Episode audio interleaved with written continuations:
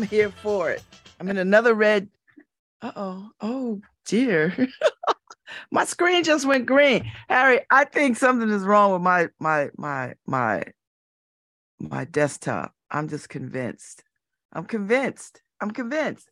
So now I guess I need to take it to be like, I know you said it's the co- cables. I don't know. Anyway, I'm gonna leave it off for a minute, then I'm gonna let it warm up. Seems to do better when it warms up. Happy spring in the elm, second day of red, because I'm feeling red, feeling red. Plus, uh, I, now I think it's time to start moving toward packing away the winter stuff and pulling out the spring stuff.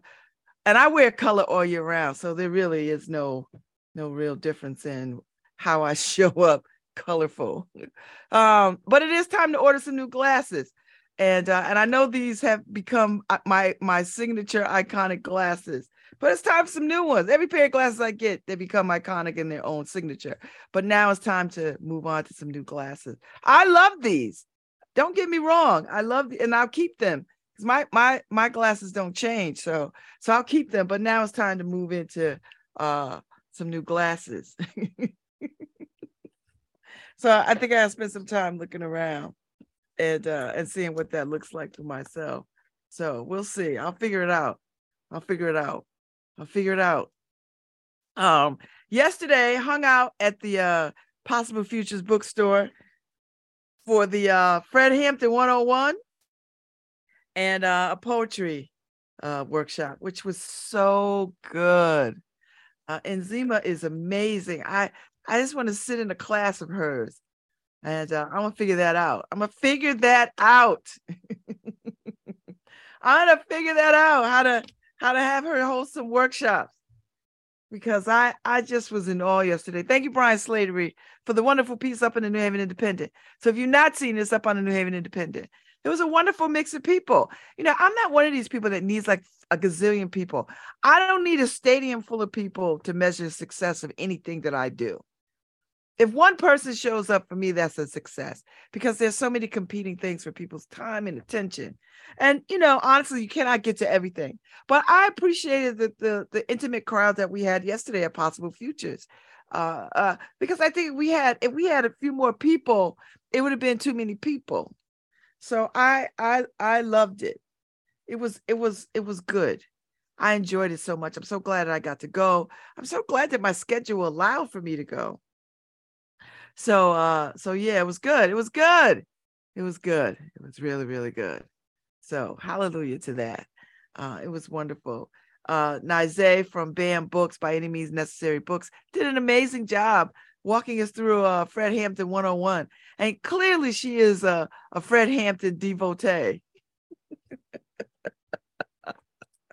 so that was it was wonderful. It was it was it was wonderful. Uh and I, I don't I don't I had no expectations of whatever it was, but I knew that I enjoyed myself immensely, and to uh and to sort of uh just invoke the name of Fred Hampton into the space keeps the memory alive. I, I truly believe that no one is dead unless we forget them, and so um as long as we can remember them, we can keep the fire burning.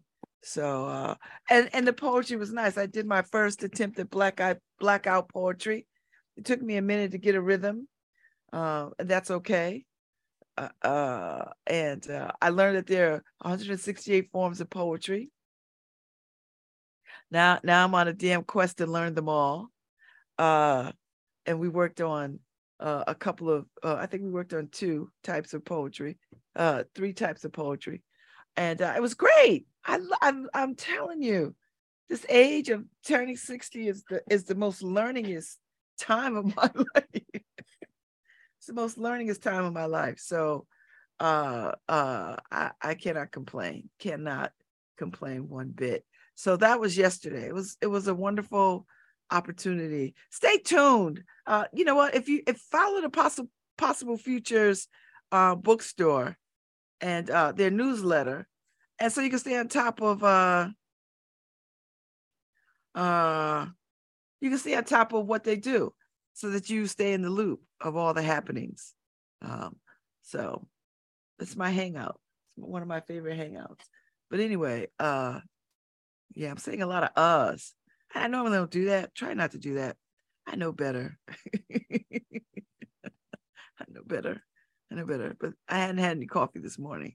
So when you haven't had any coffee, it's just like, oh, whatever. Whatever, whatever, whatever. Whatever. Uh it is beautiful out, I think. Uh it's still a little brisk, 35 degrees. So don't get don't get too crazy. Can't be out there naked. Uh, but it is spring is squarely here, and you can uh, bet your bottom dollar, baby, it's gonna be a stone gas. I'm looking forward to it. Plus, uh, plus it's my my birth my birth season. I'm a spring baby, so I'm excited about that.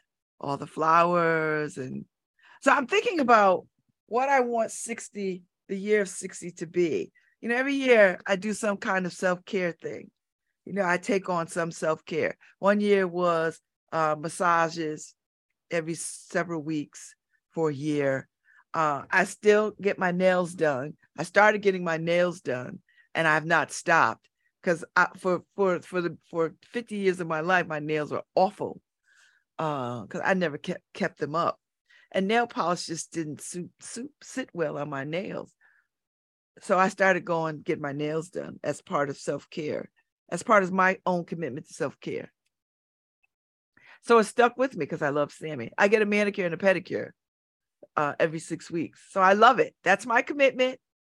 It's not your commitment, my commitment. Uh, what else? I, I try to, so I try to pick one thing to sort of commit to for a year. Uh, that's how I got into weight training and, and working out at the gym, specifically weight training, uh, because it was a commitment. And then and then the hips gave out, so I had to give it up. Uh, but I think I might go back to it. So maybe maybe it's a a, a huge commitment of a bunch of things uh, all at once. I'm gonna take my cues from the Oscar-winning film "Everything Everywhere All at Once," which is really the story of Babz Rawls-Ivy. So. so I think so. I so I got up this morning thinking about um what what I wanted to uh what I wanted to think about uh 60 because it's coming up. And uh and and what are what are the things that I want to what what are things that I want to work on personally? And uh I, I'm doing some deep I'm gonna do a deep dive into this and figure it out. Uh definitely I always have a goal of of health and and I, I th- I've been thinking a, a, lot about that uh, lately, and uh, um, I've been thinking about that lately. So no, I'm not gonna go have surgeries and you know staple my stomach and all that kind of stuff. not doing that. Um, uh, I'm not gonna do that. And and no no shade to people who do it. It's necessary. And I I feel like whatever tools you need to get the results that you need, uh, do it uh, I'm just not doing that. I've I've been under the knife so many times. I've had so many procedures in my life. I, I just I just feel like I want to not have another procedure. So unless it's life or death, and and losing weight is not life or death for me at the moment, but it is for some people. It is for some people, but it isn't for me yet. Like I didn't get that that call yet about you're gonna lose this weight, you're gonna die. I mean, I think every fat person hears that message all the time from doctors.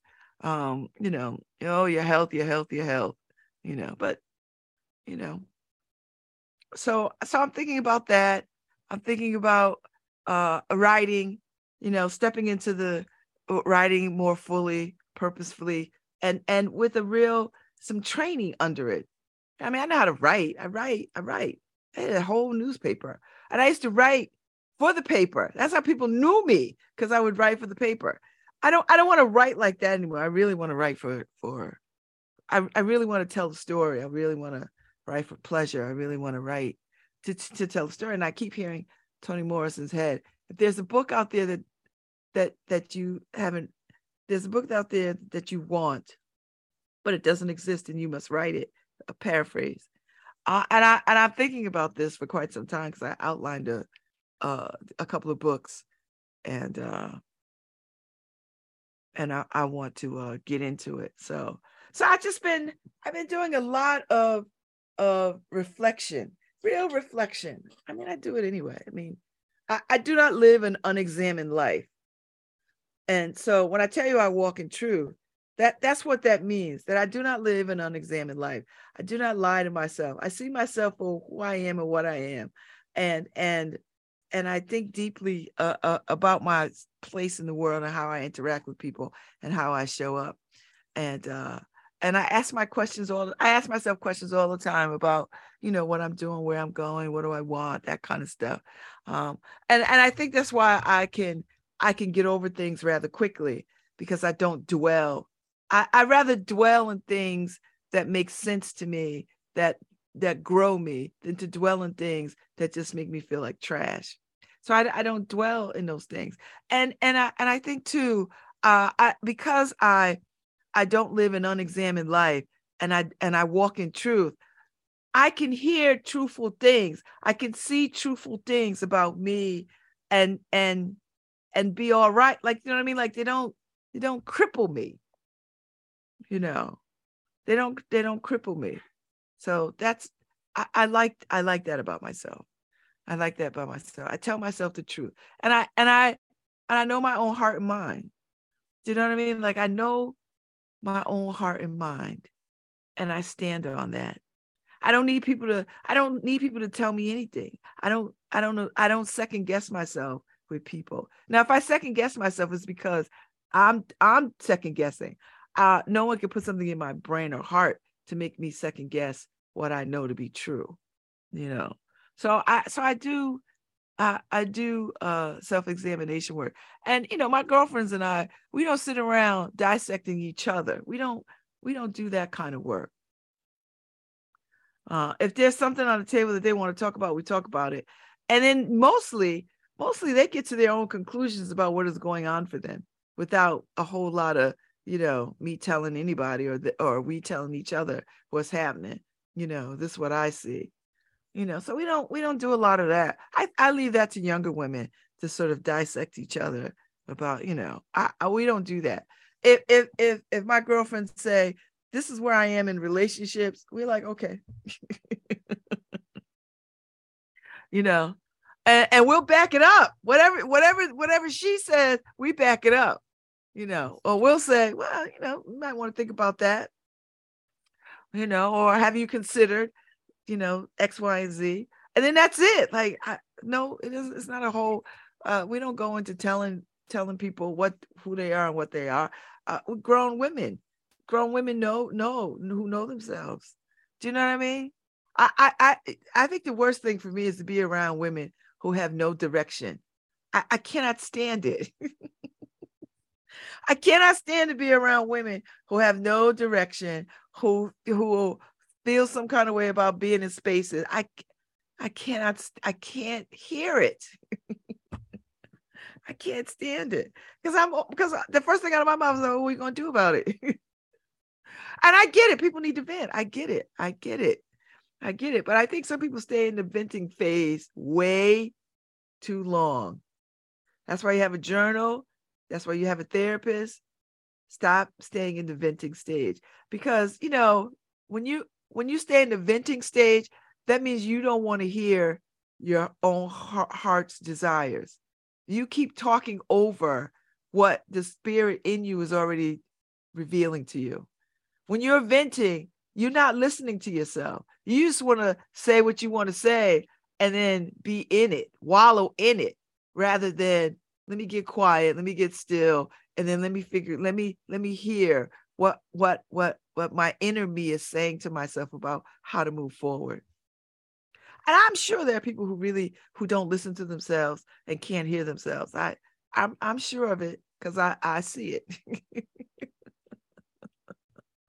I see it. I see it. So so so my patience for that kind of thing is very very small you know, I can't, I just can't hear women lament and whine. I can't stand it. I, I just can't. But, but I'm I'm happy to sit and listen to people work through uh their path. You know what I mean? I, I I have no problem sitting with people, listening to people work through their path. Because people when they when they walk themselves through, they come up with their answers. The answers are in you. The answers are not out there. The answers are inside. Answers have always been inside. This is what the hell Dorothy had to learn. Dorothy had to learn. She always could have went home. she always had the power. Nobody could tell her that because you know you tell somebody something they can't hear you. So they gotta they gotta walk their own journey. So sometimes you gotta put on your own red shoes, click your heels, and get to where you gotta go.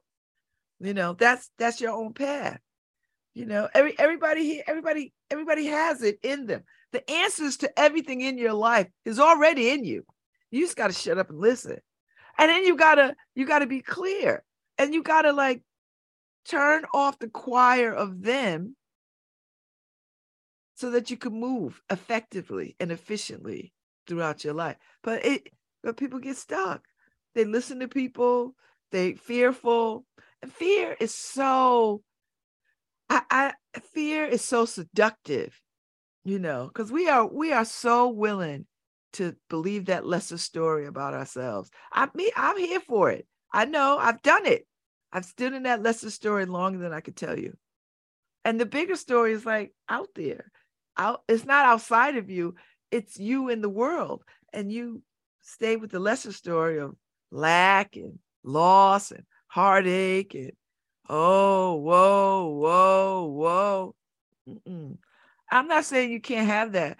Give yourself time to wallow in some mess particularly if you have a, a broken heart. Y'all heard me last month. I went to a whole i had a it took me a whole week to process maybe two weeks to process a broken heart. And then And then I woke up one morning and like, are you crazy? I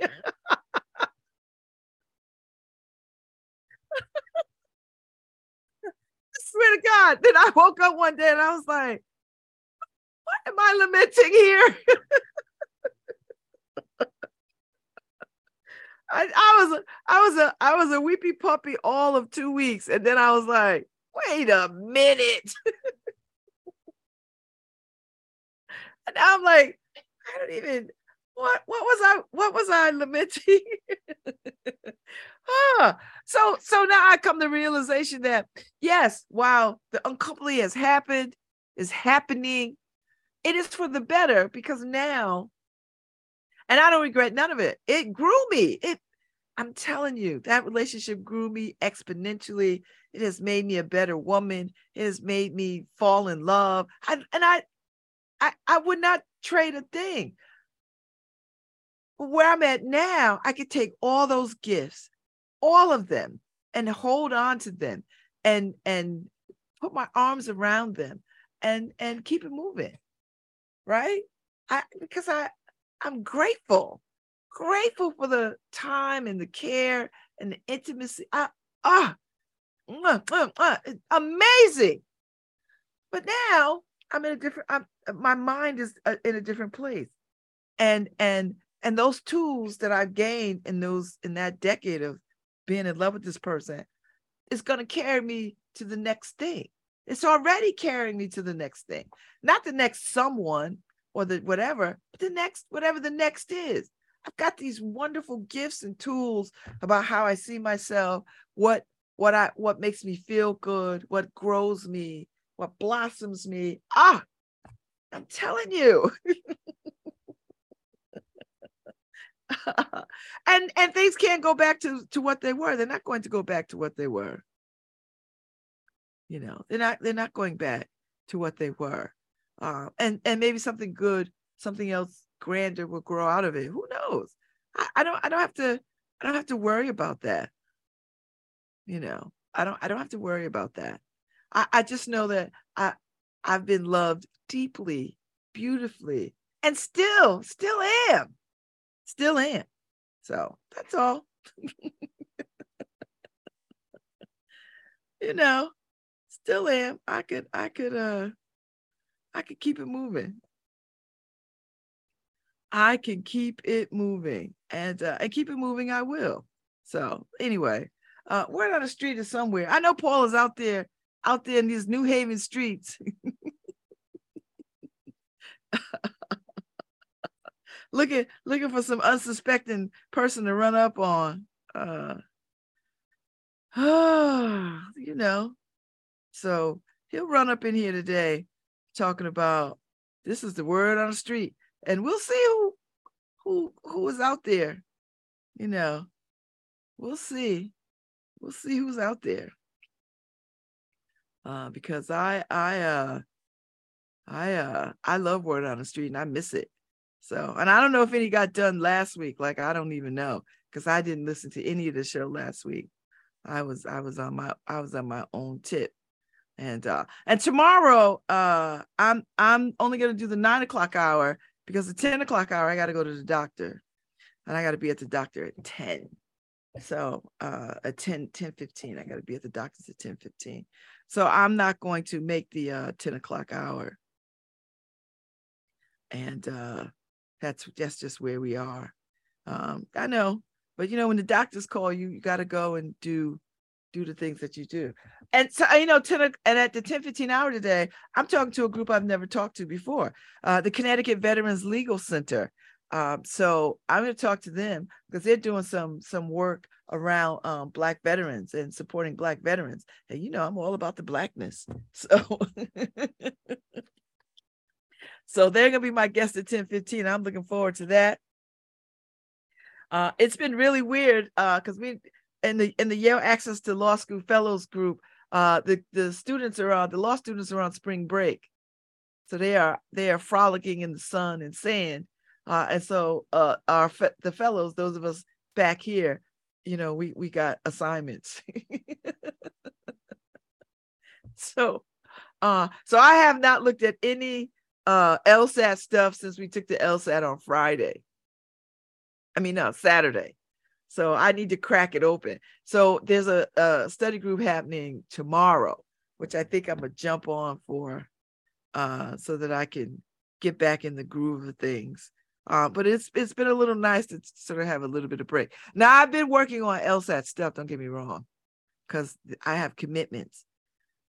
I have commitments. So so I've been doing that. So we'll see. I get into it. I get into it. oh, I'll get into it. I got so much. I got so much going on. Tomorrow's the beginning of Ramadan. While we're still in Lent, so you know, there's that,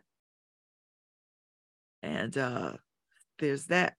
So, uh, so I love I love when all these religious holidays sort of you know butt up against each other. You know, sort of run run parallel and adjacent and next to and and uh, uh I I love it. So so anyway, uh not a bad not a bad idea. And uh all is well. oh, I had to go and see when the next uh symphony concert is. I think I'm missing one. I think I missed one. I hope I didn't. I don't know. I got to go and look at the the mountain of emails and sift through and see uh, what is going on. I see the arts, the International Festival of Arts and Ideas turned loose. Uh, the theme, rise. I like that. I, you know, anything that anything that sort of elevates, I'm for it. So rise, rise, rise, rise, rise. So, and my sister's birthday is coming up. So uh, we are three years apart. So I think she is turning 50, 57. She's turning 57. Uh, I'm turning 60.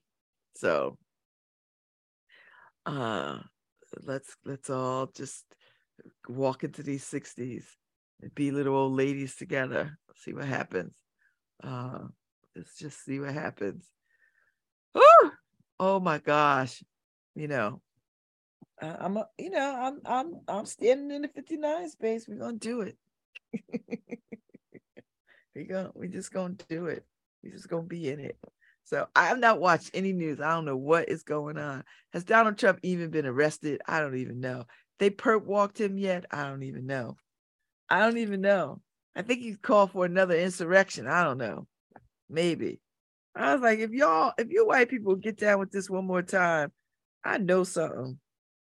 I've got cigars here. Today might be a nice day to sit on the porch and smoke a cigar. We'll see. The porch is not open. Let me not put that out there. Uh, it needs a little bit of work. You know, it's got to get repainted. I got the benches on the porch. You know, the bench from the exhibit is on the porch, wrapped up. It's wrapped, covered, but it's on the porch. I don't want it to be on the porch because I don't want it to be an outside bench. And I don't have any space in my in my apartment. So I won't have any space until my daughters move out. And when they move out, then I could take back over my room and my living room. And then I could have my furniture come. I could I could I could have a space because I have I just have too much stuff. Um, too much stuff that could go into a room. I could shut that door and then all the space can be freed up.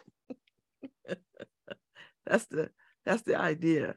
That is the idea. So so yeah, so I, I I imagine they are working diligently to figure out how to get their own spaces because I know no one wants to live with their mother.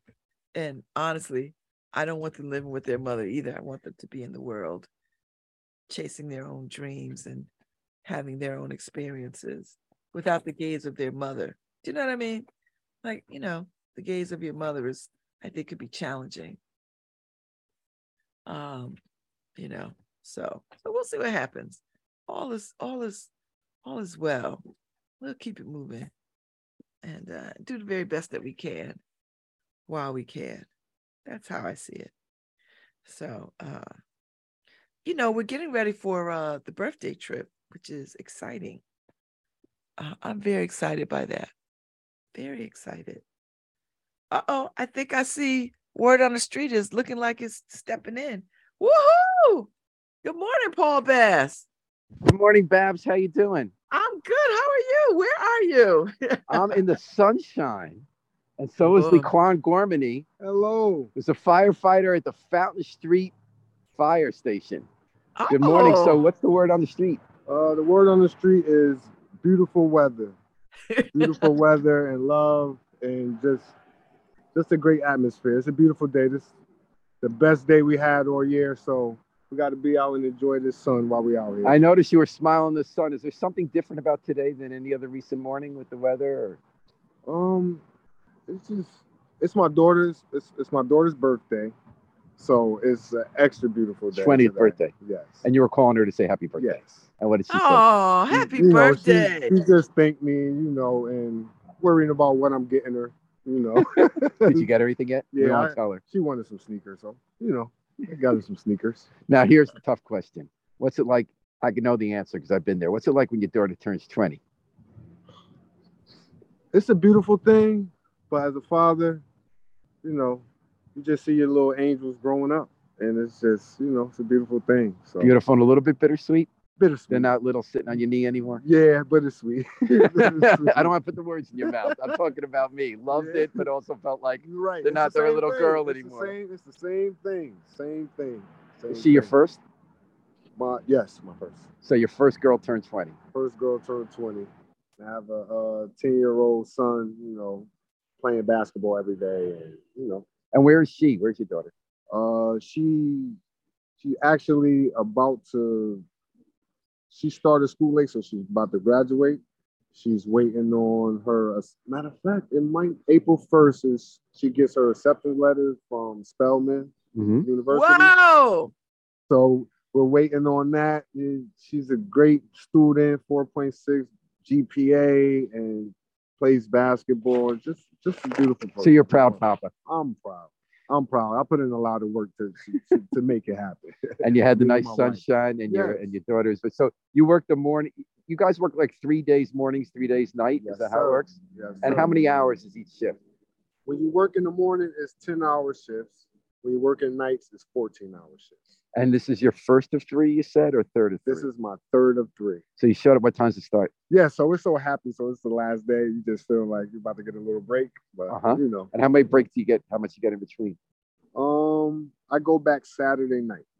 All right, so you Saturday get you get three days. All So right. get three days. Get Any three plans days. for that? Yes, basketball with my son. Oh yeah, you play with him? Yes, all the time. Like at home. Is there a At court? You go to court. home, Uh, we play in our driveway. He plays AAU basketball. Uh, and you go there. and I go, I, I go everywhere. I have to support him. So, and do you play horse in the driveway? What do you play? One on one. Um, I actually just went and brought some cones. So we're doing drills outside. And Oh, cones. Yep. Oh, you're doing drills. Are you serious? Yeah, we're serious. We're serious. with Serious. it. What's your Definitely son's serious. name? Aiden. So you're serious? Is Aiden gonna play like high school ball and stuff? Yes. Did He's you play? Yes. Where'd E- you play? Eli Whitney. Oh yeah. Yeah, I went to Eli Whitney. And what what position? Uh, shooting guard. All right. To Eli Whitney. When did You you, went to Eli, graduate? see? You went Yes. to Eli Whitney? Alumni. Yes. Did you guys go the same time? No, how old are you? What year did you graduate? I I am 42. I graduated in 98. oh, so you might have went with my brother Mike and well, no, no, that would have been before then. I came Yep. out in 81, so I'm way All older right. than you. Way So now- older. Do you like better the the day shift or the night shift? Do you like a mix of both? I like a mix of both, but majority on the night side. Why is that? And because it's just it's just the atmosphere, the the dinners you eat, you know, it's just it's just It's more bonding. It- it's more bonding at night, you know. You, you you just have a little more time to yourself, you know, to study, to to do all type of things. And what kind of dinners do you guys do? Great, Sounds good. great dinners. Do you order them in or you cook them Um, Friday nights we order pizza from? from. We usually go to Ernie's. That's what I thought. We usually go to Ernie's, and Saturday nights is steak night. So we usually someone usually grabs the steaks, grabs dinner, grabs the you know mashed potatoes and broccoli, and we go on the grill in the back. And Oh, nice. Oh, I've seen you guys back yeah. there. So But what I wonder is if you're a firefighter, right? Let's say you all psyched, you got a steak going, you got the pizza. Is there often inevitably an alarm? You have to run out. Oh, it yeah, gets cold. You gotta turn the grill off. You gotta, it, it is what it is. Your What happens to the pizza? cold. Oh my god. pizza might get cold, and we just come back and still eat it. How often does that happen? A lot. A lot. a lot. See, this is, this is a busy city. A Uh-huh. busy city. New Haven's really busy. So, um, yeah, we definitely, sometimes we get a chance to eat our dinner. Sometimes we don't, you Mhm. know? You talk about bonding overnight. Do you get to sleep much? Um, most likely not. It's, it's, it's calls throughout the day. Mm-hmm. What kind of calls do you get? Like day and night? Are they different? No. What they? I mean, it's the same type of calls, you know, but majority at night, you know, it's the nightlife. You know, Mm-hmm. you a lot of MVAs, motor vehicle accidents. You know, people coming from the clubs and bars And things medical? like that. Mhm. A lot of medical calls. What was the day you'll never forget as a firefighter? The day I will never forget was my graduation, and my son was about four years old. So six years ago. about six years ago, and I was walking across the stage, getting pinned, and my son just yelled out my name, "Good job, Daddy!" And it was just, you know, and then the whole crowd was just like, "Oh!" So I always would uh, cherish that. Where was that? it? Was at Career High School. Now, do you say good job, Aiden, when he's playing basketball? I have to. I have to.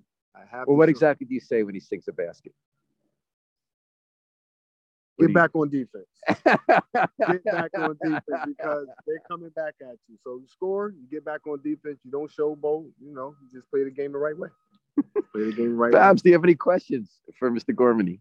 So, um, how long have you been at this particular firehouse? I've been at this firehouse for about, uh, I'm gonna say about ten months, about a year, ten months to a year.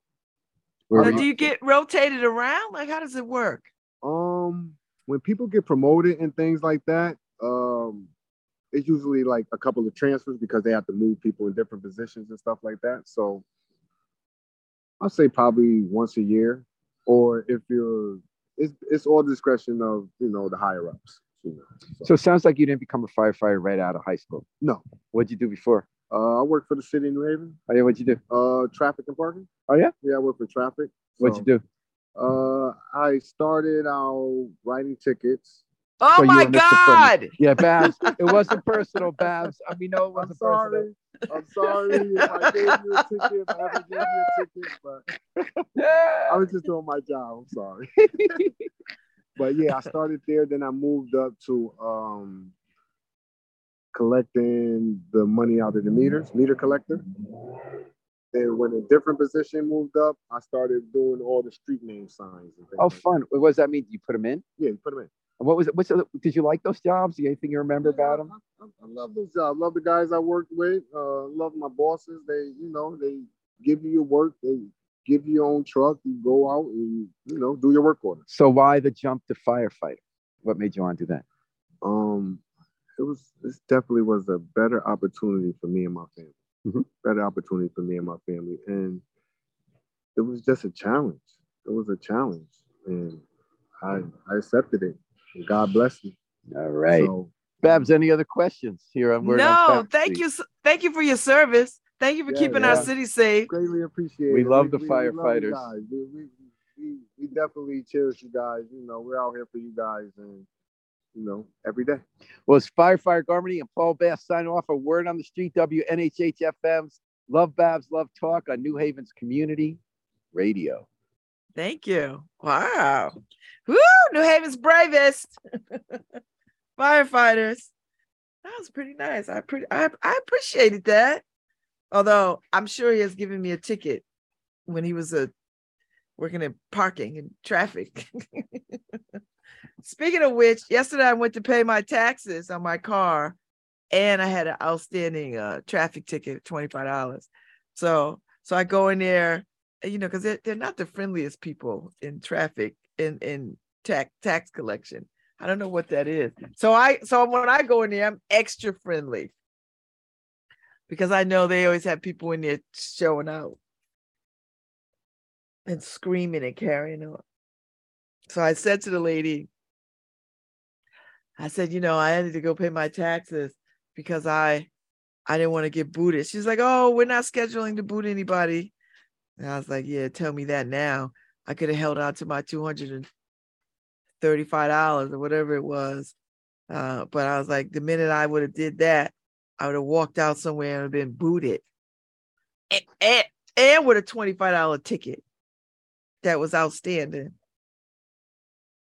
Anyway, it's paid. I'm happy. It's paid.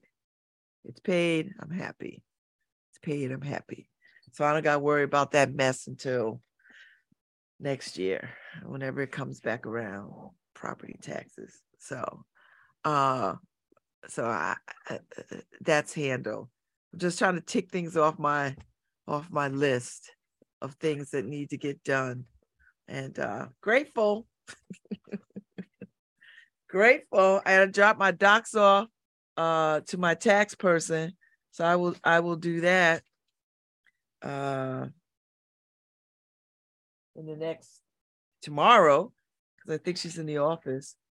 I think I could do it. Yeah, I think she's in the office on Wednesday. So I just got to find all my docs and then drop them off to her, um, so that I could, you know, see how see how I'm not getting money back, which is fine. You know, which is listen, I'm not even going to sweat it. Uh, I'm not sweating it. I'll do the very best that I can. Oh, there's so much I need to so much I need to to do. So I will uh, I'll pull all those things together and uh I have everything at my my disposal and uh I'll get that handled so I could pay these damn taxes. Uh, I mean, you know, take care of whatever I need to do. Anyway, uh, thank you to the New Haven's bravest. I appreciate that. That was a good conversation. So now I'll wait for the story story, you know, because Paul will write the story and get all the deets, you know, where he grow up and, um, you know, all that kind of stuff. And some good pictures of him at the fire. He's at the West on Fountain Street, so that's up Upper Westville. So I know I know exactly where he is, and uh, you know, so good. I never noticed them out there in the back grilling steaks. I have to run up on them. if they do cook, I see them in the grocery store when they roll up in the truck in the grocery store to do the sh- shopping for the for the whenever they're there, and they, they and there's a, like a whole slew of them. You know, they come in and they get the groceries, and you see them. They, you know, that's why I know I- these these these men know how to do stuff. They know how to cook because they cooking. They know how to do all the things because they're doing it. So anyway, I know they know how to cook. I know these firefighters know how to cook. I know it. I see them in the grocery store. So, yes. Hmm So, I know quite a few firefighters in my day. I've dated a couple too. I make it a rule never to date firefighters. I dated a couple, uh, not here in New Haven. Dated one in Norwalk, dated one in uh I want to say Bridgeport. Oh, so many years ago. And I thought, mm, firefighters carry a heavy weight, a heavy, heavy weight. And uh, uh, uh, not unlike police officers, you know, not unlike police officers. Um, and so no shade, because I know they're listening. You know, I love y'all. And I know police officers listen too, because they run up on me all the time. So I'm I'm a fan of I've been a police commissioner. I'm a fan of police officers. I'm a fan uh, because I don't know anybody who who uh, has that level of brave, bravery and courage uh, to do to do policing. Uh, and this day and age, you know, we we got a lot of miscommunication between us, uh, between police officers and the communities um, in which they serve, and and and and a disconnect between uh, administrators and and the folks that direct and coordinate the efforts of uh, policing. So, you know, uh, I keep the faith. I keep the faith, and I know there. I know there are great many good cops out here. A great many who are uh, who care deeply about the community, who know the community in which they are um, um, being a part of. Uh, there are there are more so than not. So high five, uh, uh, New Haven's finest, and high five New Haven's bravest. So we need we need our our, our services. we do, we do, we do, we do. So uh yeah, it's uh it's right now it's about 40 degrees. I think the high is supposed to get to 50. So I think we're we are marching ourselves toward uh really, really amazing weather. Um, it is nice. I will say this. And I know people are whining about daylight savings time and they are whining, whining, whining. I get it. But it is nice to get to the end of the day and it's bright out. Like when I walked out of Possible Futures yesterday at seven o'clock, it was bright out. I like that. you know, I, I it's gonna be dark at 4:30 come next fall. I know but I I like it. So, you know, and I I'm not one of these people that is susceptible to uh, daylight saving time. Like I I I never think about it. it. Doesn't I don't feel one way or the other about it. You know, I'm not conscious of it. I'm not. I was like, oh, it's light out. Oh, it's dark out. Do you know what I mean? It doesn't affect my mood. it does not. I I I don't feel affected one way or the other unless I'm just not noticing it. So uh, that's all I'm gonna say.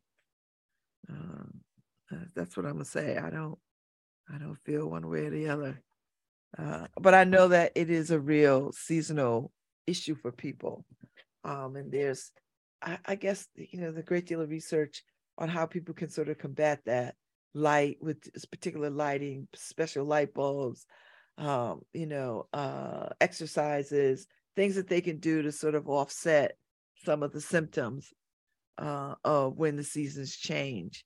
Um, so, you know, uh, I, I don't have that problem. When it's fall, I'm happy that it's fall. When it's winter, I know winter is desolate. It's just what it is. When it's spring, everything perks up. I'm happy. I mean, I'm happy anyway. I'm happy in the fall. I'm happy in the winter happy in the spring. And I love, love, love summer. you know, and I could put my toes out in sandals. Oh, I live for summer. I live for summer. I live for the warm weather. You know, I do. So I live for it. And and we're back, it's back around. You know, it's the seasons are back around, back around. So here we are in March. March is flying by, it's going out. And then April will be here before we know it. Then it'll be May. And then um, I like when it's a warm May, you know, Like, and I hope that it's a warm May, so we could get into summer early. I know people like, oh, I, I want the seasons to be the season. I know, but if I could have a warm May, you know what I mean? Like if I could get into sandals in May, then I have June, July, August, and September, I would feel like I would I I then I would really feel like we live in Virginia. We had a Virginia winter. I, I'd like a I'd like I like a Virginia spring, which is summer. I, I I went to school in the South, so I know this is hot. it's hot in the South now. I don't want it to be that hot. Like I'm I'm not wishing I'm not wishing for that, but but I, I am looking forward to putting away boots and and and socks and and and the like. Like I'm I'm ready to I'm ready for that. I'm ready for that. I'm ready to put away those kinds of things and uh do some other things. So yeah. So I I I uh I don't have any commitments for my time at the end of this day, which is nice uh, because there's some things that I like to do. Um, uh, start uh, just doing a few things and uh, just doing a few things as best I can. And, uh, you know, just figuring out how to move uh, with these seasons and uh, in this good weather. That's all. That's all. That's all we're gonna do. We're gonna do that.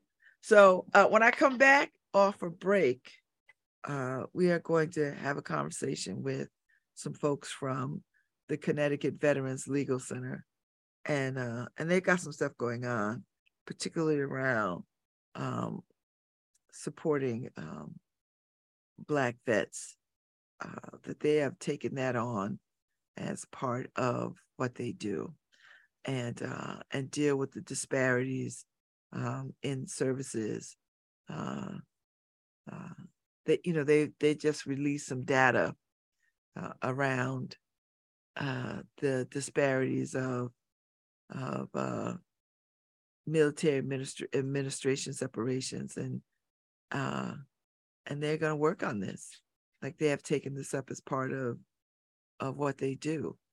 And uh, i'm excited to hear about you know where where they're going with this and and what the data showed them and uh and when they made the decision to sort of say this is something critically important and we're going to work on it uh and we are going to raise the awareness around what is happening to uh black vets so i'm excited to have this conversation uh today uh, I and I like you will learn a thing or two. I'm sure. Um, veterans, particularly Black veterans, um, are out here fighting for um, things that the government has promised them, and they have to fight. Um, they serve their country with honor and dignity and courage, and now we need the country to serve them with honor, dignity, and courage. So, so we'll have this conversation. Um, two folks are going to come on. I have not met them, so I'm looking forward to the uh, to the conversation, and uh, I think it'll be illuminating. So, um, and if you haven't listened to the collective consciousness conversation I had with um, Dexter uh, Singleton and Jenny Nelson, you can go back and look at that too. It's up, it's up, and it's all it's in all the places where streaming is happening. But that was such a rich, rich, wonderful conversation, and I want you to go to the play because I have a role in the play. And I'm, and I'm trying to be very uh, uh, quiet about it because I want people to figure it out. I, I want people to figure it out. and people are like, Do I have, are you in it every day or I'm I'm in it every day. I'm I'm in it for the full run of the play. That's all I can say. I'm in it for the full run of the play uh, if you pay attention, if you're paying attention, you you'll you'll know. You know, if you're not, then you you'll miss it. this has been this has been so much fun to do. I must say. Uh, and when they asked me to do it, I immediately said yes. I have no reason to say no.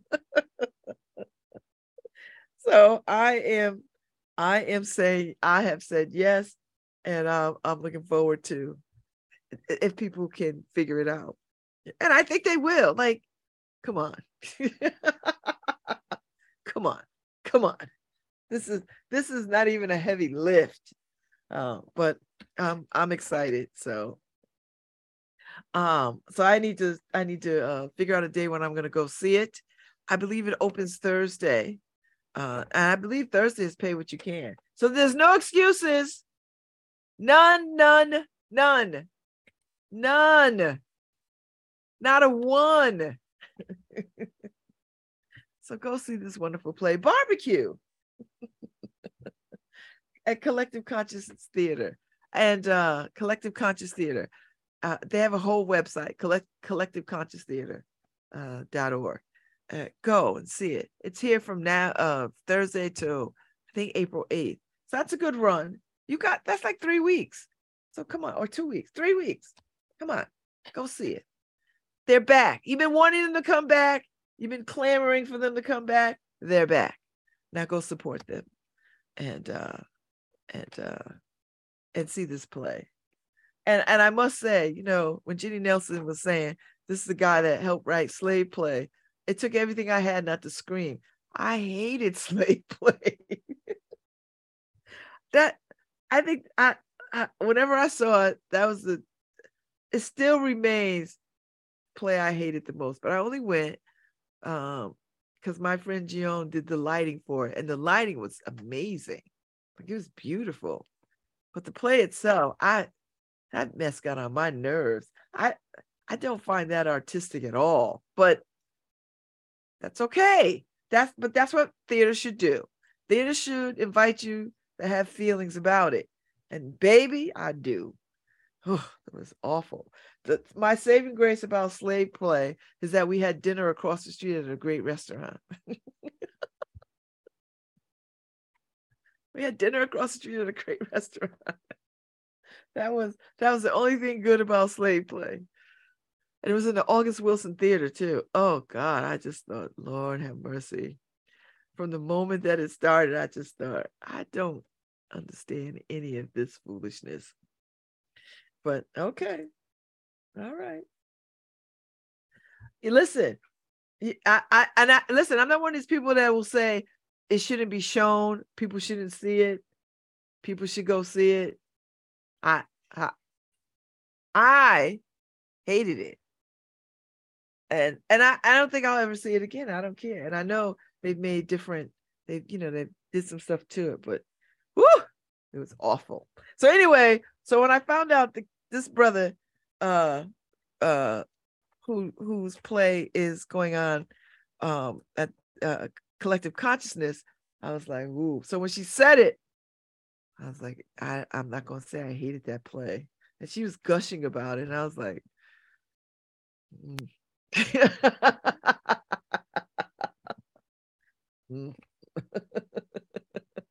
no, no, girl. but she saw some artistic value that I did not see. That's okay. So I'm gonna take a break. I'll be back at 10:15 with guests from the Connecticut Veterans Legal Center. And uh, y'all stay tuned. Hi, this is Babz Rawls Ivy from New Haven, Connecticut, and you're listening to WNHHLP 103.5 FM, streaming live at newhavenindependent.org. While COVID may not stop a baby's heart, isn't a child with a rising fever, cough, and chills enough to make your heart skip a beat? Children are 19% of reported COVID cases, with higher rates in Hispanic and Black children. Vaccinated 6 months to 5 year olds are 80% less likely to get COVID, which means 80% healthier New Haven 1 year olds and 100% happier New Haven parents. To learn more, visit nhvvax.org.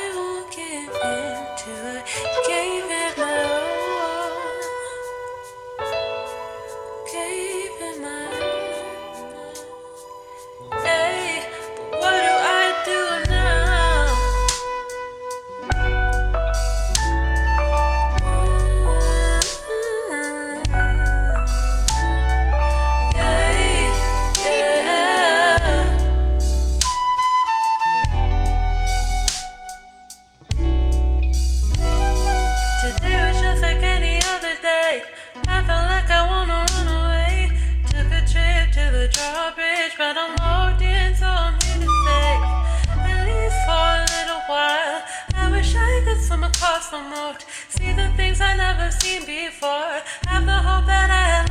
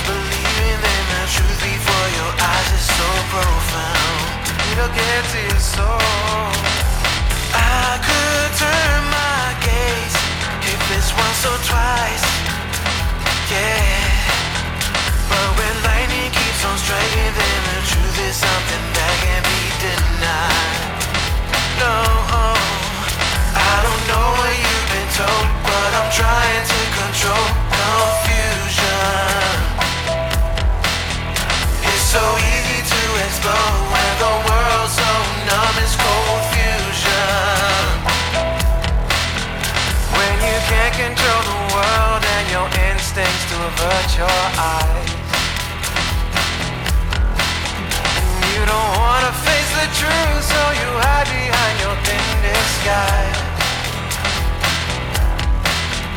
But your fate is getting close with the shadows creeping in. So you take another dose of the secrets held within. I don't know where to begin, but the power will hypnotize. I don't know you've been told, but I'm trying to control confusion. It's so easy.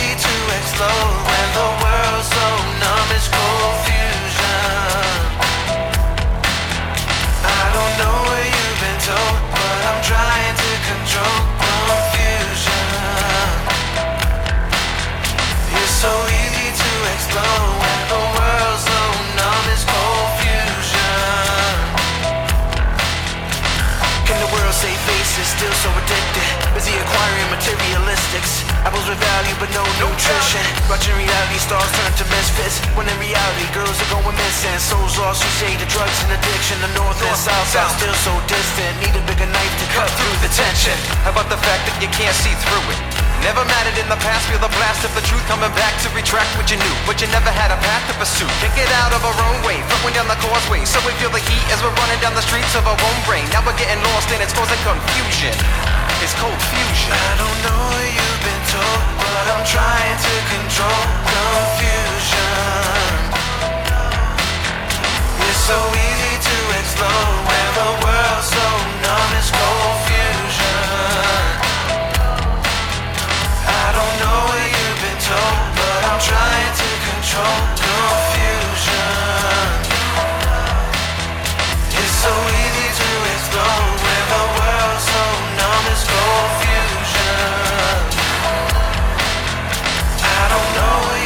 but I'm trying to control confusion. It's so easy to explode when the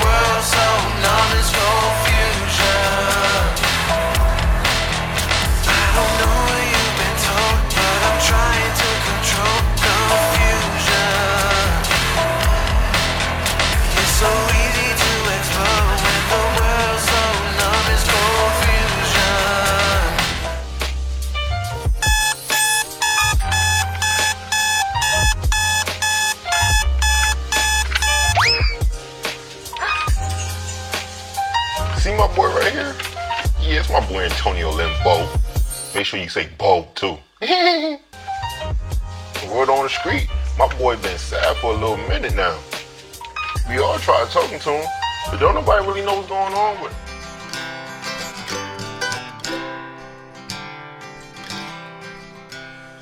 Man in the group home down the street from me waves every time I drive by. And I roll down the window to raise up my hand, and we flash each other the peace sign.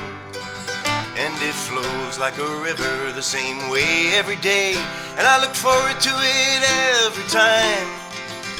I hope you have someone like that in your life who waves to you and makes you feel fine.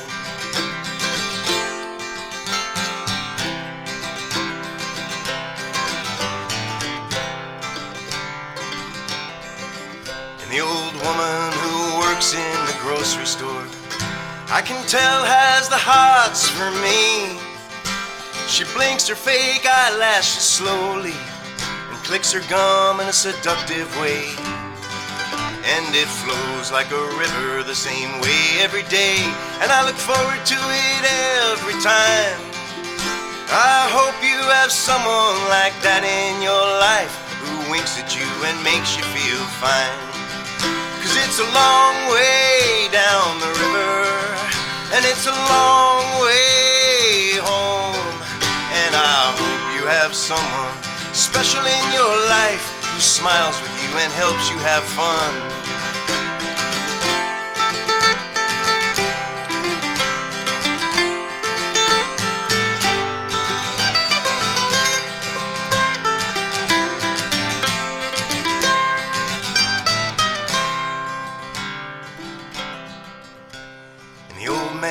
Tall house next door to me walks his old dog every day. And I watch as he walks by my window. And one day I'm gonna say hey. and it flows like a river the same way every day. And I look forward to it every time. I hope you have someone like that in your life to say hey to and make feel fine. Cause it's a long way down the river, and it's a long way home. And I hope you have someone special in your life who smiles with you and helps you have fun. Yes, I hope you have someone special in your life who smiles with you and helps you have fun.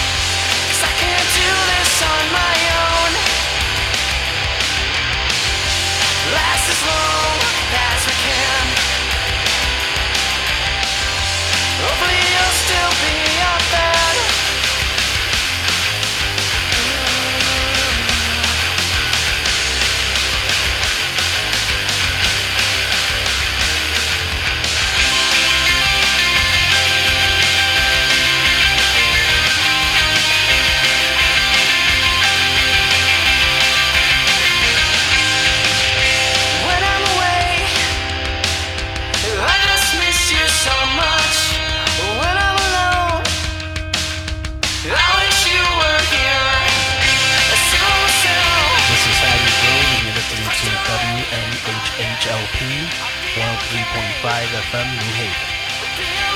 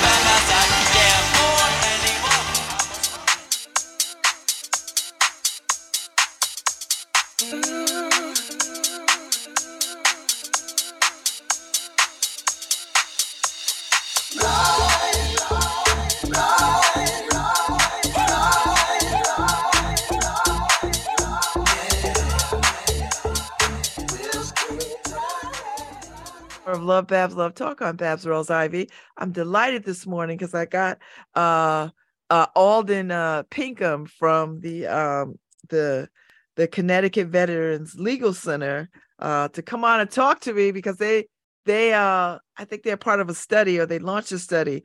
Anyway, I I, I this is what I know from the press release and and from looking up on their website that uh March 2nd uh, an announcement from the Department of Veterans Affairs um, formed a Veterans Administration equity team to investigate discrimination and establish policies to uh, further equity in the VA benefit system.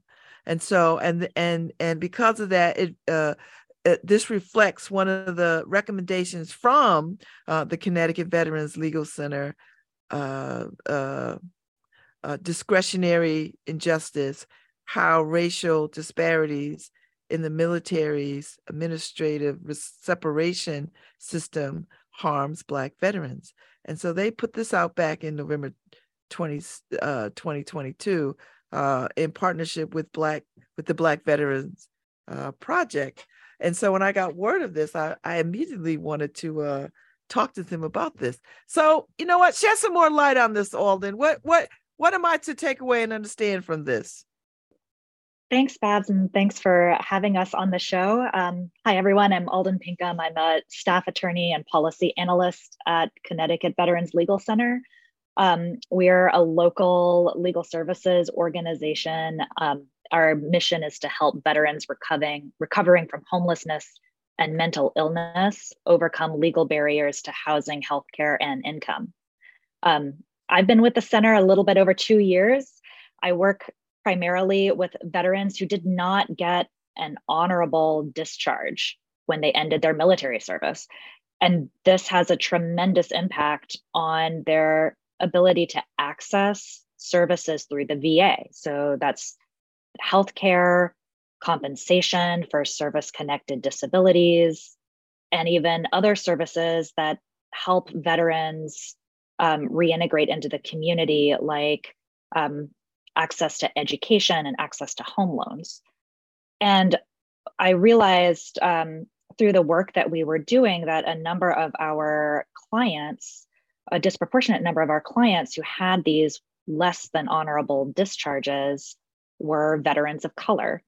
So we had a hunch that there might be a disparity there. Um, and for this report, we got data from the Department of Defense to see what was happening. And what it showed is that there indeed is a disparity.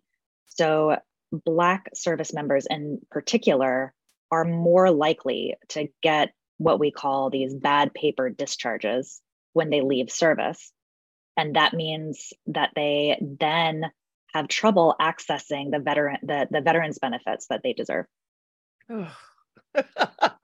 so okay, so you find out that a disproportionate number of Black veterans were uh, dishonorably discharged.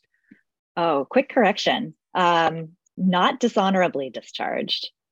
So maybe it will help if I talk about the different kinds of discharge. Oh, that would, yeah. Wow. Yeah. So certainly I, um, I am not a veteran. I, I didn't serve. Um, and so when I started this work, I had kind of the general idea that I think a lot of um, civilians have mm-hmm. that you can leave service with an honorable discharge or a dishonorable discharge, but it's not that simple. Um, there is something called a dishonorable discharge. Very, very few people wind up with one. Um, it's essentially the military's equivalent of a felony.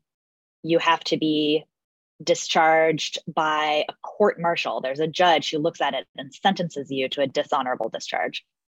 Um, there's a similar one called bad conduct, which is kind of like the military's equivalent of a misdemeanor. It also requires a sentence at court. Very few people less than 1% of all service members wind up with a bad conduct or dishonorable discharge. Instead, what we see is veterans receiving administrative separations. And these can be something called a general discharge or an other than honorable discharge. A general discharge means you can get virtually all of the VA benefits, except you cannot get education benefits. So if you were hoping for the government to help you pay for college with a general discharge, that's not possible. Really? That's right. Um, and our study showed that um, Black veterans are receiving general discharges at disproportionate rates. So general discharges are not behavioral things like I'm They can be, to- yeah, you would get it for generally some type of misconduct or perceived misconduct in service. And same thing for an other than other than honorable discharge, which is a step worse from general. With an other than honorable discharge, the VA actually presumes that you are not a veteran. So to be eligible for anything, you have to prove to VA that you're worthy. And we see essentially only one in five veterans who got an other than honorable discharge are able to get VA benefits to the same extent as other veterans. So, other than honorable in particular is a, a really heavy blow. Wow. I did not know this all. I this is not public knowledge, is it? I mean, I guess it's public knowledge, but it's not in our everyday practical awareness of what we think discharge is when people leave military service. Right. It's it's much more complicated than you would expect, and there are um, far fewer procedural safeguards to protect veterans uh, from getting an other than honorable or a general discharge when they didn't deserve it. So your role in this is to go back and look at individual cases as they come to your desk? Right. So that's part of my role at CVLC is to assist these veterans. And I, I, do that in two ways. One option is we go to the VA and ask the VA to do something called a characterization of discharge, where we um, essentially try to convince VA to treat this someone, that treat this veteran as being discharged under honorable conditions. Um, and sometimes that will help. It's very helpful to have an attorney. Um, I think most veterans, when this happens, they might apply for a VA benefit. VA then sends them a letter saying, We have to decide if your discharge was honorable or not. Um, and then the veteran doesn't request a hearing and doesn't send in any evidence. And then the only thing the VA has is the veteran's military file. And guess whose side of the story that is? that's the side of the commander, the supervisor who discharged the veteran.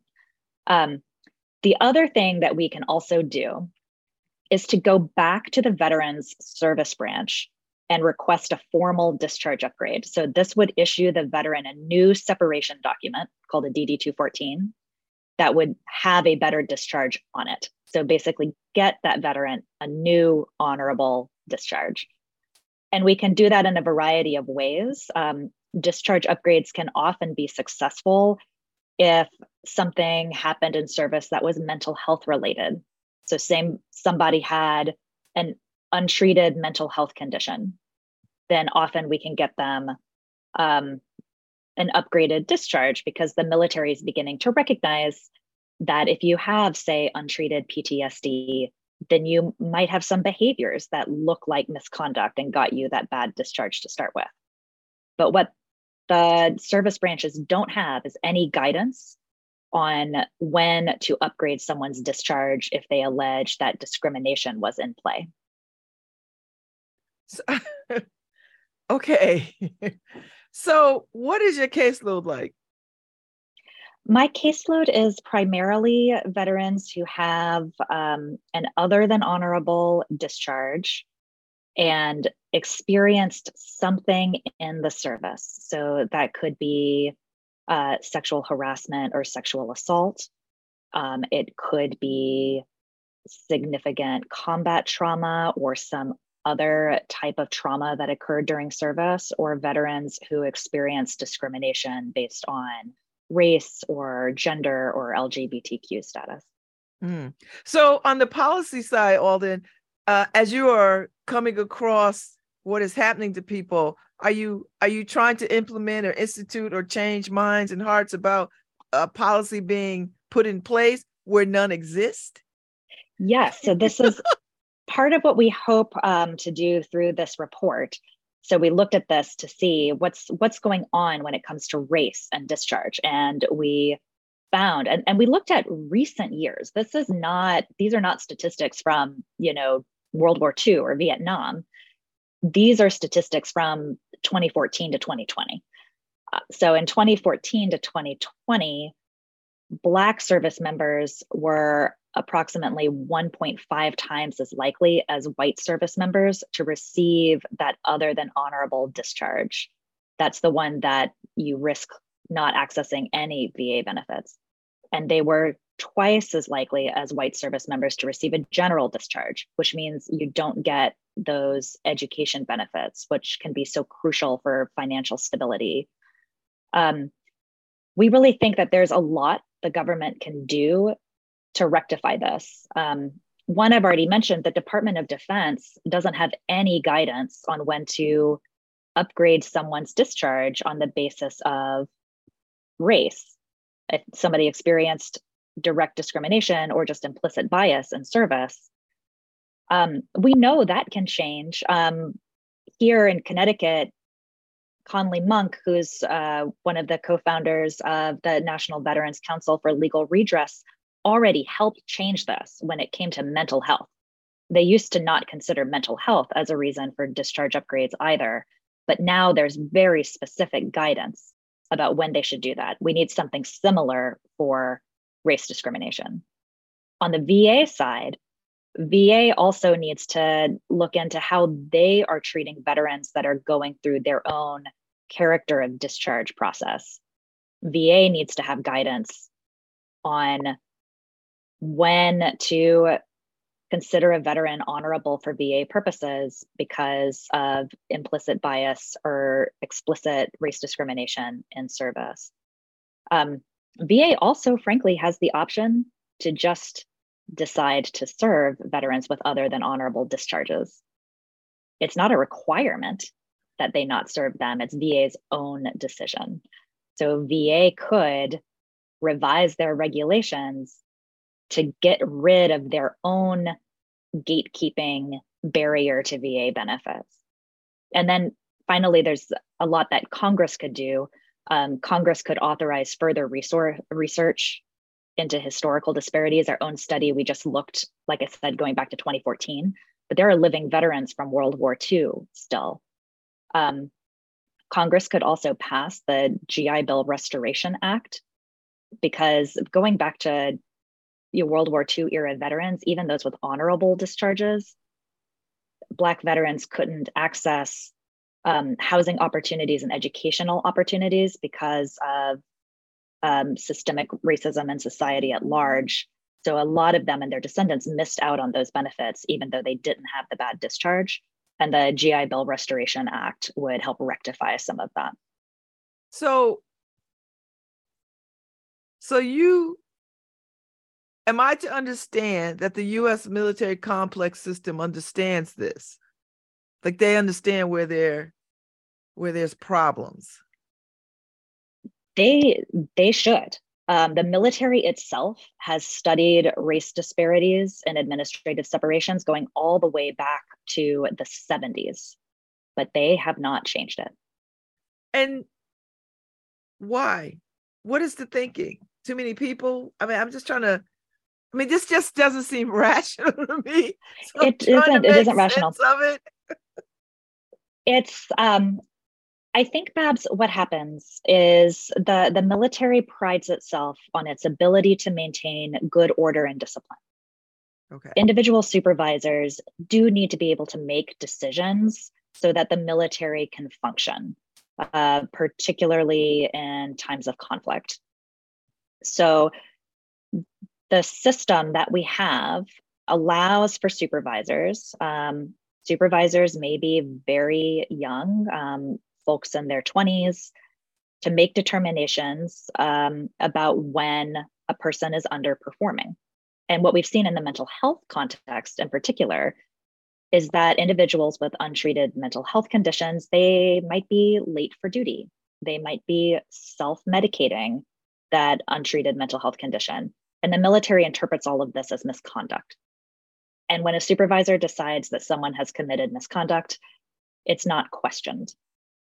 Um, what we see with um, implicit bias in in the racial context is that supervisors also have the ability to overlook misconduct if someone is otherwise performing well. So we see circumstances where veterans tell me, well, look, um, so I have, I have, a client who um, received something called non-judicial punishment, which is basically, um, it's not a court martial, um, hence non-judicial punishment, but formal punishment for talking to his he was he was posted on guard duty stateside so at a, a, us military base in the united states not in a conflict zone not in a war zone and his fiance walked past the gate while he was on guard duty. He had a conversation with her. And he was penalized for this.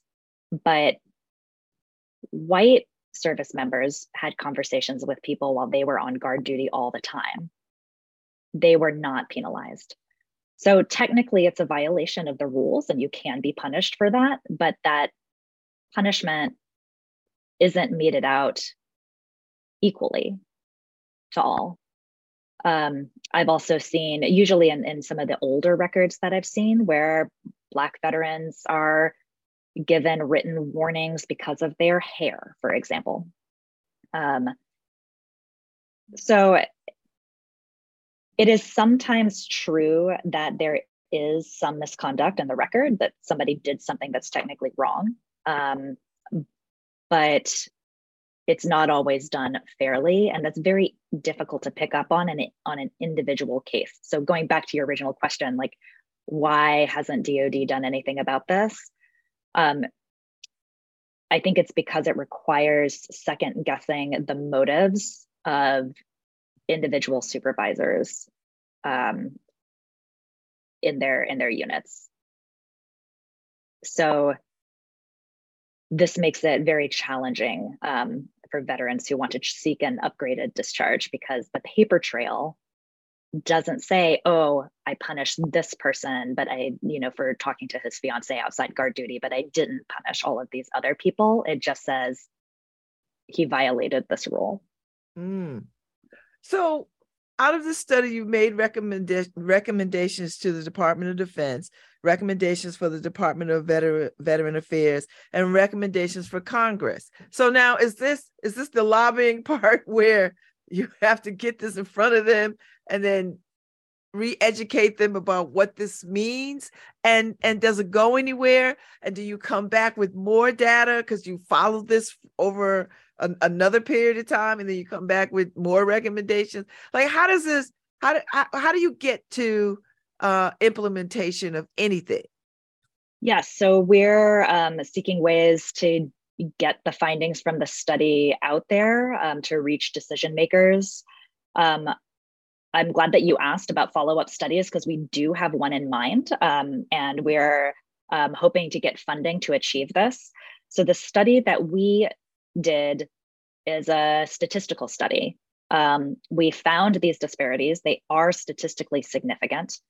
Um, what we want to do next is more of a qualitative study. So, we want to talk to Black veterans about their experiences in service so we can kind of drill down with more specificity how these biases are operating. So when someone's in service, um, you know, I, I gave a few examples. There's some disparate punishment. There's picking on things like um, picking on their hair, you playing your music too loud, things of things of that nature. Um, but I want to hear more from veterans themselves about what happened? Were they assigned to more menial duties? Mm. How does this disparity add up? How do we wind up in a place where um, the military record on paper looks like it justifies this discharge? So I want to do this type of qualitative study um, with veterans to understand what it really looks like on the ground from their point of view. So that's our next step. So what do you hear? What do you hear from Veteran Affairs who work directly with veterans, particularly Black veterans? What do they say? Like, do they do they say, you know what, I understand, I hear this, we're trying to do all that we can, or do they just not acknowledge anything? Like, I'm just trying to understand what is the relationship like? Is there a relationship between um, what they know and what they can change and and and and who's paying attention? Yeah so that's a great question and a hard one to answer. Nobody has acknowledged to me personally um, any any inclination that VA could be at fault here because your VA is not responsible for the original discharge that the service member gets. VA is responsible for what happens in their own house. And that is the system they've set up where a veteran with an other than honorable discharge, um, and we know that that might not be deserved, has to then prove their worth to VA. Um, so, like I said before, this is due to a VA regulation. VA can change that regulation. We have asked them to. And um, there is a regulatory change that has been pending now for more than a year. If VA would rescind the regulation that bars veterans with an other than honorable discharge from VA benefits, then they don't have to go and parse whether a veteran is worthy or unworthy. They can just say, Welcome to the VA. Um, when it comes to education benefits, that is based on a statute. Only Congress could change that, not VA. But for other than honorably discharged veterans, this is by and large within the VA's control. Um, I think that their new internal um, group looking at equity is a start. Um, I hope that they are looking at their character of discharge decisions. I know that they're looking at um, some statistics related to the VA granting service connection for PTSD at lower rates uh, when the veteran is Black versus when they're white, which is also a start. Hmm. I see Gary. Is Gary joining us or is he just lingering. I'm just trying to. I see him in the in the on the space, so I'm not sure because I I got two names from folks, and I don't know if he's just listening in or. No, I'm here and uh, just uh, sitting here patiently listening and um, appreciating the information that's being brought forth. It's it's really cutting edge what uh, CVLC is doing, and Attorney Alden has been a stand for veterans' uh, rights and transformation of what the landscape looks like for veterans that's dealing with getting these uh, what, we call bad papers. And um, so I'm standing here or sitting here, and actually I'm enjoying it because the conversation needs to be played forward. It's uh, very, very unfortunate that a man that decides to go, or a woman decides to go serve their country, has to deal with fighting their country after going to fight for their country, for their rights, for benefits. This is like services have been rendered. So why are we dealing with this? So yes, I'm very much so here. Well, welcome. So Alden, is this a is this a is this a budget problem? Is this a money problem? Is this if we open the door, we won't be able to afford to do all the things that we need to do for veterans because it'll be too expensive? I, I'm just trying to create some scenarios for understanding. I mean, I think there are some who would say that that a veteran with an other than honorable discharge doesn't deserve uh, to receive compensation for a disability, even if they got that disability in service to their country and it prevents them from working. There was some who would say that it's too expensive to provide those veterans with health care, even though that's what we promised when they enlisted. Um, but it costs a lot of money to run the military of this country. If we are going to ask people to enlist then we should treat them fairly and we should give them the services that we promised on their enlistment. And that's my opinion. That's my opinion too, Alden, because I just feel like when you go sign up, if, if imagine if they put all these pitfalls, like, well, this could happen, this could happen, this could happen. I don't know if people would sign up. Yeah, and it's the the thing that I want to stress too is an other than honorable discharge, you don't get it because a neutral judge looked at the evidence and decided you were guilty. It's an administrative separation. Um, it's like the military decided to fire you. So you don't get a lot of protection before that happens, but the cost is very, very high. Um, if the military has evidence of wrongdoing, they may choose to court martial you and put that evidence before a judge, and you could get a punitive discharge. Um, and that would bar um, most most individuals with a punitive discharge are not eligible for veterans benefits unless there's a serious mental health issue um, that occurred, um, explaining the conduct.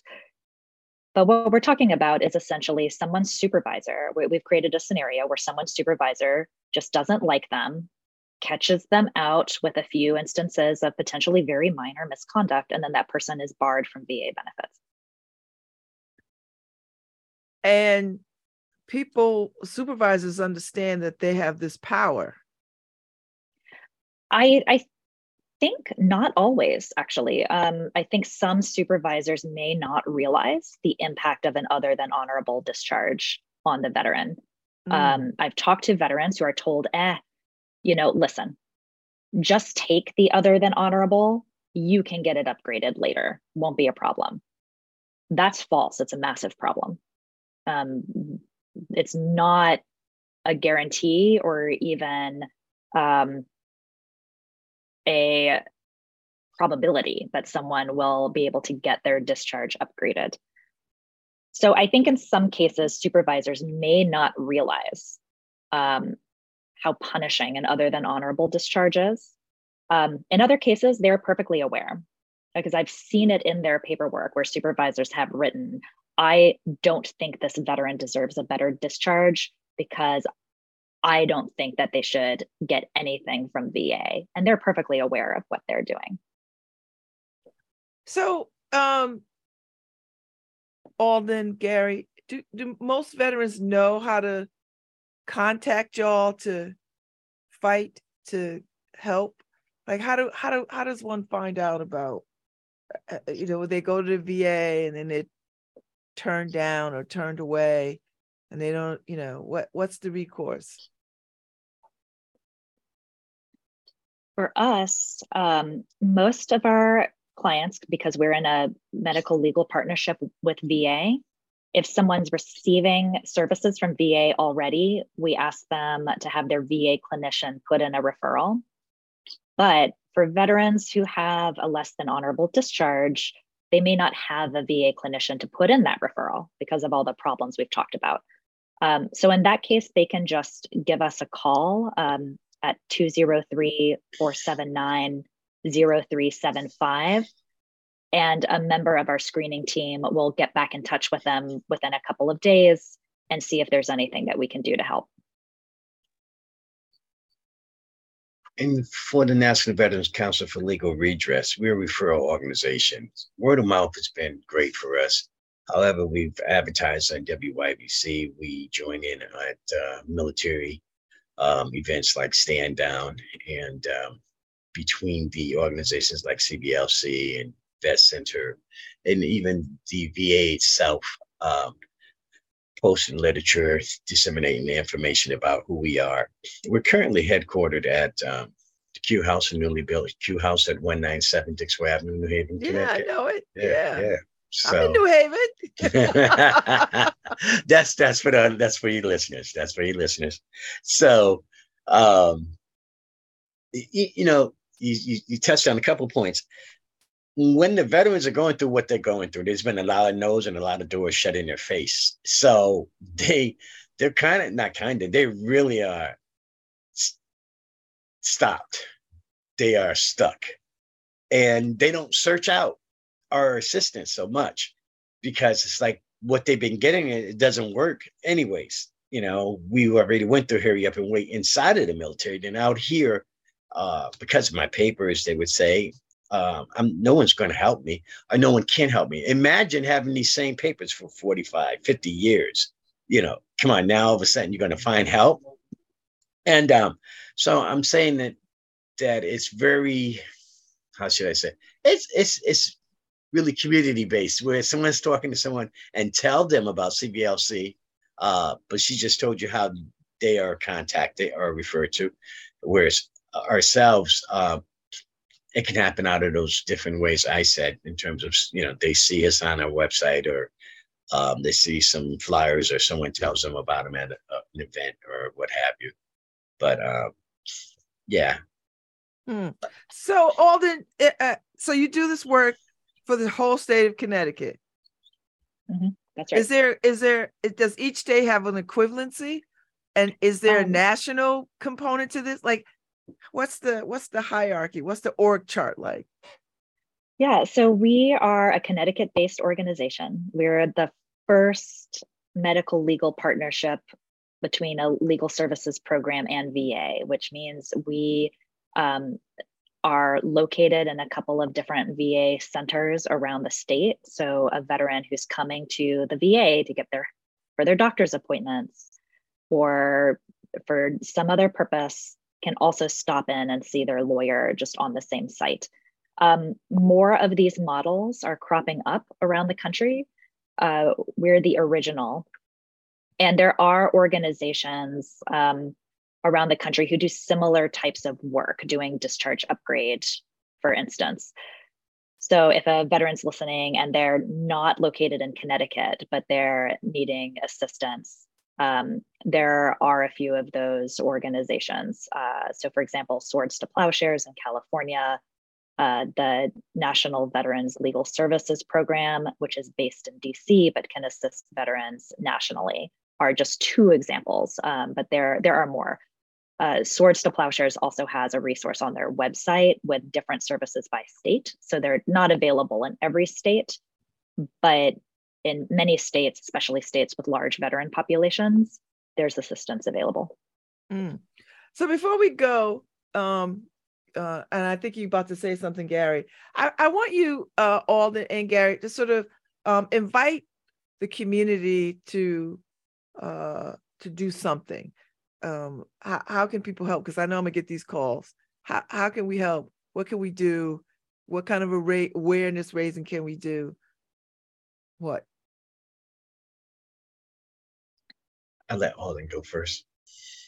Yeah, I was going to say um, two things. So, one is being aware. Um, being aware that there are veterans who have less than honorable discharges that you know that are not dishonorable discharges but these other than honorable discharges really complicate um, their lives after service. We know veterans with other than honorable discharges have higher rates of poverty, higher rates of dying by suicide, um, higher rates of untreated mental health conditions than other veterans. So, looking out for the veterans in your lives and community is one thing a person can do. Um, another is letting your your Congress people know that you would like the law to be more inclusive of veterans with less than honorable discharges. And fortunately, here in Connecticut, our congressional delegation is very supportive of veterans, including veterans who got less than honorable discharges. Um, but continuing to let them know, like, yes, we would like the law to change. We would like the GI Bill Restoration Act to be passed so that veterans who are locked out of benefits um, can access them. We would like a law to be passed that requires VA to serve all veterans um, if they didn't get a punitive discharge, um, and asking for more accountability from VA. We would like the Department of Defense to start upgrading, remedying those bad paper discharges from earlier and, and ask them to pay attention um, and to consider arguments based on race. And Gary, I know you'll have lots of other ideas as well. Well, no, you, you touched on the most effective ones in, in terms of it takes legislation to change uh, this conversation. Um, but first of all, I just want to acknowledge that everyone has a veteran in their life, be it their brother, father, mother, sister, cousin, what have you. So veterans are everywhere, even though it's a very small percentage of us. And uh, so I'm saying, first of all, check in, check in on them. You know, they're not going to come and tell you they're dealing with mental health issues. you know, they are very private about their lives. So I'm saying, first of all, check on them and check in, check in with them as well.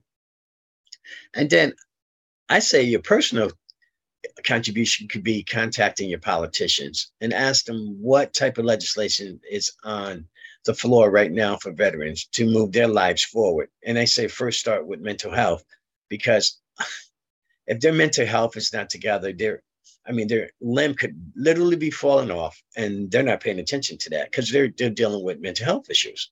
So check in with your politicians and see what they're doing for for the veteran. Um, I say that uh, people should go and uh, review our website. It's uh, NVCLR, www.nvclr.org. I'll say that again, www.nvclr.org. And you can see that we've been in the trenches doing this ever since we were founded. Um, I have it that my brother Conley Monk, a Vietnam veteran that I used to call the poster child for PTSD, uh, dealt with this bad paper syndrome, I call it, for years. Uh, I would say about 50 years, um, whereas he received his uh, discharge upgrade after fighting for 50 years. So going through cannot use the system at the VA, couldn't even get his job back at the VA. Um, he epitomizes what the average veteran looks like in terms of we call bad paper veterans. And um, so once he had his discharge upgraded, as Alden had said, it set the precedent for other legislation to come through. And um, thanks to uh, former Secretary of Defense Chuck Hagel, that created the memo that any veteran that's been determined to have PTSD or TBI related diseases, that they'll be given liberal consideration to have the discharges upgraded. And um, from there, um, the other organizations, or shall I say, military, Navy, Air Force, Army, Marines, etc., had lawsuits come at them because of discrimination. And um, there's a lot of intentionality I mean, if you look at the big picture of the papers of how many melanated veterans receive bad papers opposed to their counterpart, uh, it's a blind person can see it. You really can. It's that big of a disparity. It's that big of a gap. And um, so now I'm saying all this to say here we are now. The veteran is a veteran outside of the military, and we want the VA to be and and they're not going to do it, but we are requesting that they give out the information correctly when we finally get it. You know, Freedom Information Act, a lot of things. Uh, it's it's mind-boggling how the things that the veteran has gone through and still cannot get their benefits from the VA. So I know I said a lot. I, I just want to say I, I want each and every individual that can hear my voice to get involved with your veteran in your life and find out do they know about CVLC? Do they know about National Veterans Council? Do they do they try to get their benefits from the VA? And uh, meanwhile, again, organizations like CVLC and Yale Law School, uh, with other nonprofit organizations, are trying to put legislation on the table to shift the paradigm so that of course, we can't change what already happened, but going forward, the landscape should look different. The guys, the veterans should be briefed when they get out of the military, what benefits are available to them when they get out, as opposed to them having to go search and uh, try to source where can I get this and what happens when this happens. There should be a briefing when they initially get out. Thank well, you. thank you. This has been an amazing conversation, Alden and Gary. I, I I want you to come back because I think 45 minutes is just not enough time. And we're over time. And I know my producer is about to pull the pull the plug. But uh I, I've enjoyed this. I find this quite illuminating. And I know people are finding it illuminating too. So I would love to have you come back. I mean this. Come back and let's have a continue this conversation uh, because I think this is so necessary. So thank you for your time, both of you this morning. And uh, I'm gonna connect with your people and see if we can get y'all back on so we get so we can talk about this more. Yes, please do. I would love to come back on and thank you so much. And I'll just add our website into the mix as well. It's ctveteranslegal.org. Um, and people can visit us there, follow us on social media. Um, we often have um, action items that we post. And, you know, for both CVLC and NVCLR, um, your, dona- your donations really help us provide the services that we do to veterans to keep them housed, help them get their VA benefits. And so thank you. Thank you. Have a good day. We'll be in touch and I'll have y'all back on. Thank you so much. Thank you. Thank, you. Thank you, Harry, for giving me a little more grace. I'll see y'all tomorrow. Thank you. Hi, this is Babz Rawls-Ivy from New Haven, Connecticut, and you're listening to WNHHLP 103.5 FM, streaming live at newhavenindependent.org.